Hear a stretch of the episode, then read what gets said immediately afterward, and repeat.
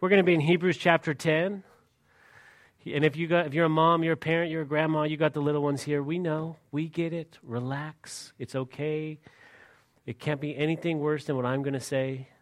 We're just glad that everyone's here. We're glad that everybody's online. We know that there's quite a few people that are clocking in from Oregon, from Florida, maybe Malaysia. Uh, Malaysia's on, praise the Lord. And then um, possibly Venezuela as well. So the Lord is just working in mysterious ways. And we know in the Old Testament that He used a donkey to speak for Him, and He can use me. That's always been my encouragement. I got an amen from Mr. Russo, of course. In October 31st of this year, President elect Biden said that we were going to have a dark winter. And for some people, that is true. For some people, they are going through a very difficult, difficult time. But in the context of history, if you look at things in human civilization, or if you even look at the last 2,000 years, we know that this is the most prosperous time in the history of humanity. And to say that it's dark times in some aspects is almost insulting to generations past. Let's take the New Testament, which we're going to be speaking of Jesus coming into the world as the Messiah, the world that he was born into, with leprosy and demon possession, with uh, Rome through might and power, enslaving a third of the entire population of the Mediterranean region, conquering their enemies and destroying them. It was very, very dark times. Now, for us, some of us, as I said, you're going through a dark time. Maybe this Christmas isn't the Christmas it's been in years past.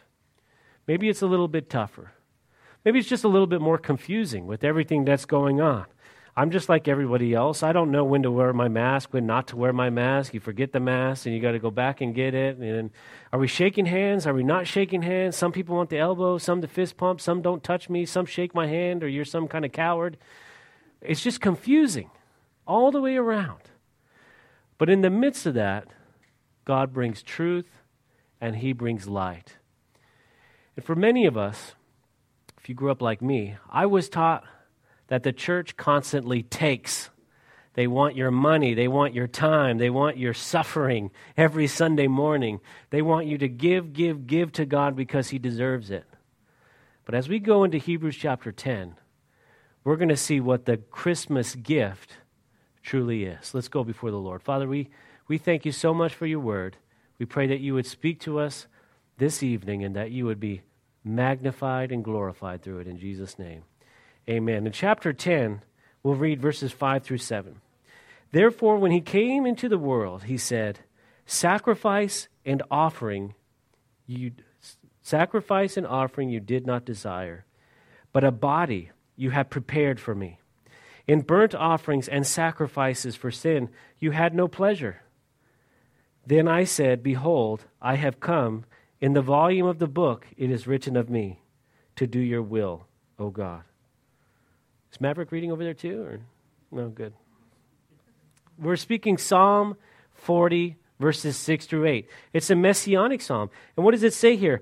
But a body you have prepared for me.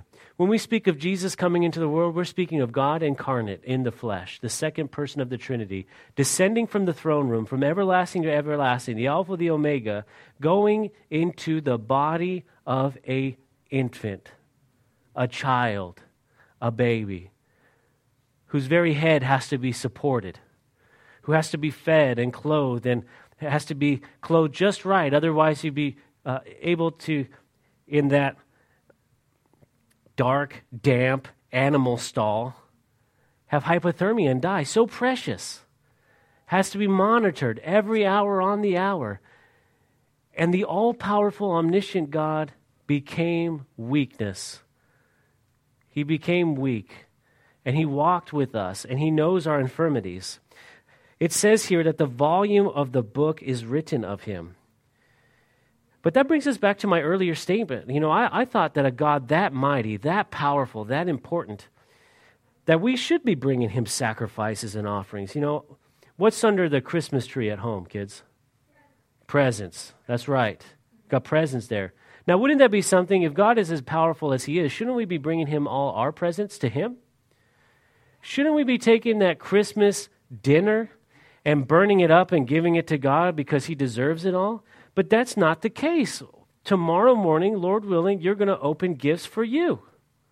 How is it that on his birthday, everybody else gets the gifts? Now, when I have a birthday, I don't extend for all of you to come to my house and have me hand you out gifts. Uh, the other way around is okay.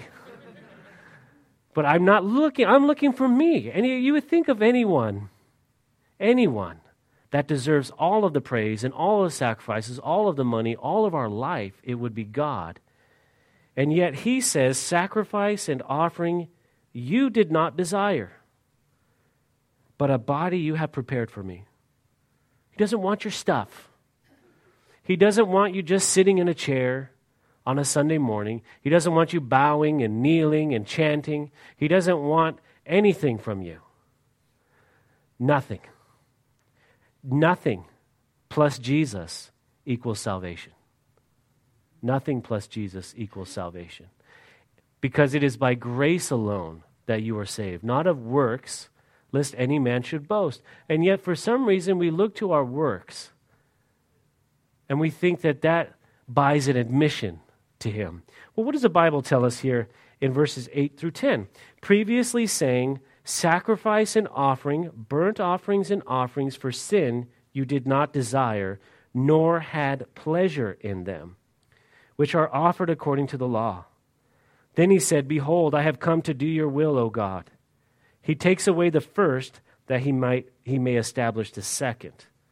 By that will we have been sanctified through the offering of the body of Jesus Christ once for all. He doesn't have any pleasure in burnt sacrifices. He had that there in the Old Testament to show us that it cannot bring us closer to God. It cannot deal with the law. It cannot bring us to heaven. Anything that we do cannot bring us closer to God.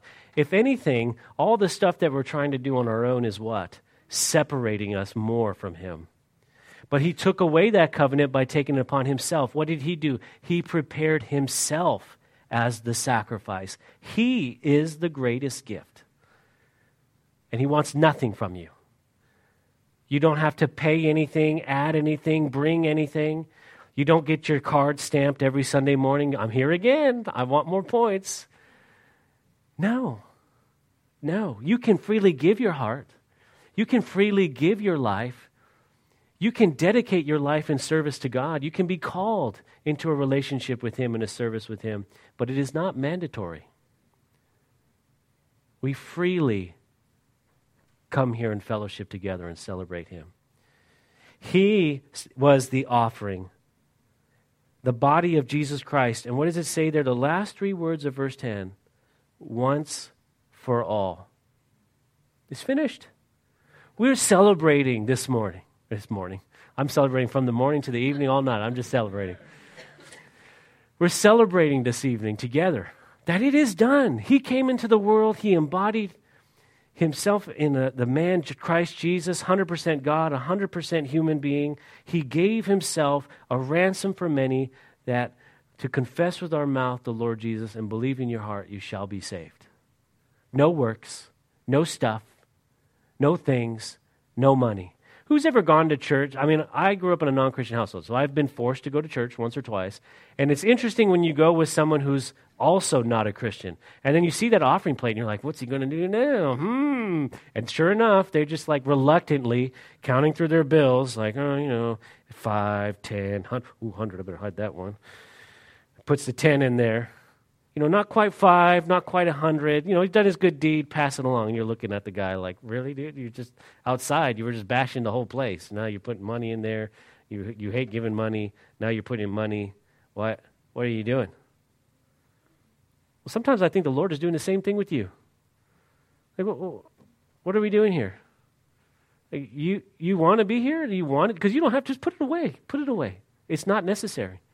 He's not poor. He wants for nothing. He is all things.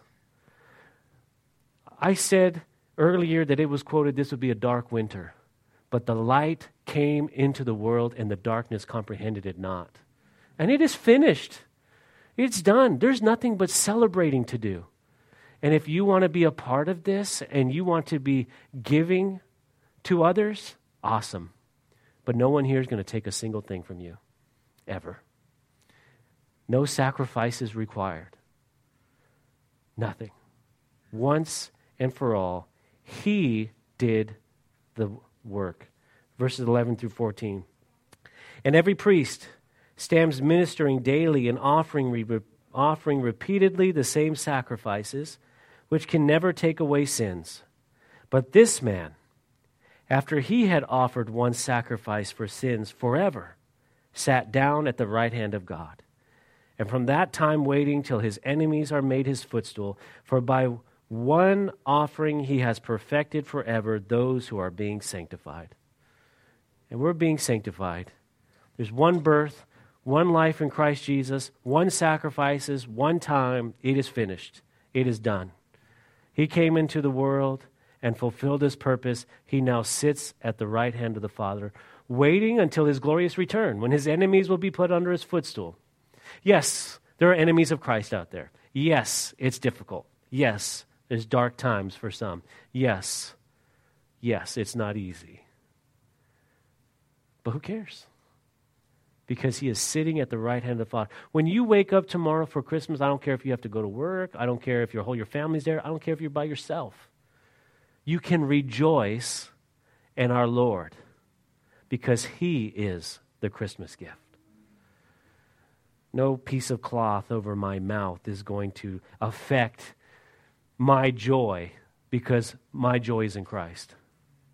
No handshake, no election, no amount of money is going to affect my joy because I have the greatest Christmas gift. Can't speak English, but I have the greatest Christmas gift in Christ Jesus. But they asked Jesus, like, what are we supposed to do? What's the greatest commandment then? And Jesus told them. They said, Teacher, what is the greatest commandment in the law? Jesus said, You shall love the Lord your God with all your heart, with all your soul, and with all your mind. This is the first and great commandment. And the second is like it you shall love your neighbor as yourself. Any taking there? Any sacrifices? Anything required of you? No. Love. Love. You have been loved. It is the goodness of God that leads man to repentance. As it's Christmas tomorrow, we can reflect on Christ and his life and love the Lord deeply. And if you love the Lord deeply, you will love others deeply. And if you love if, if there's love, you'll be motivated motivated to help others. If it's a requirement, then you're under a burden. Then you have to do it. And you don't have to do nothing, as we say in the South.